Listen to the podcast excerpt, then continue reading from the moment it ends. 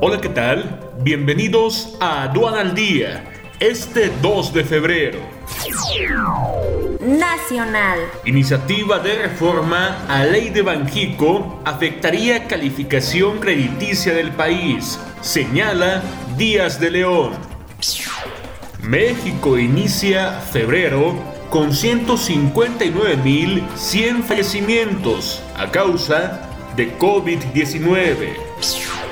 Daniel Becker dirigirá a los banqueros en el bienio 2021-2023.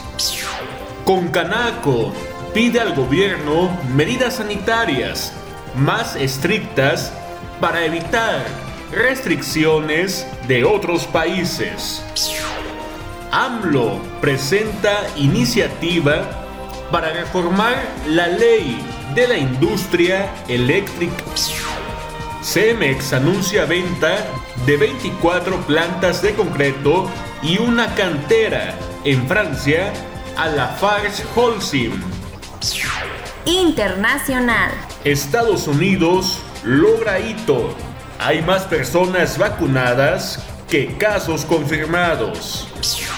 Quédate en casa y actualízate con el diplomado en Comercio Exterior, Operación Aduanera y Logística.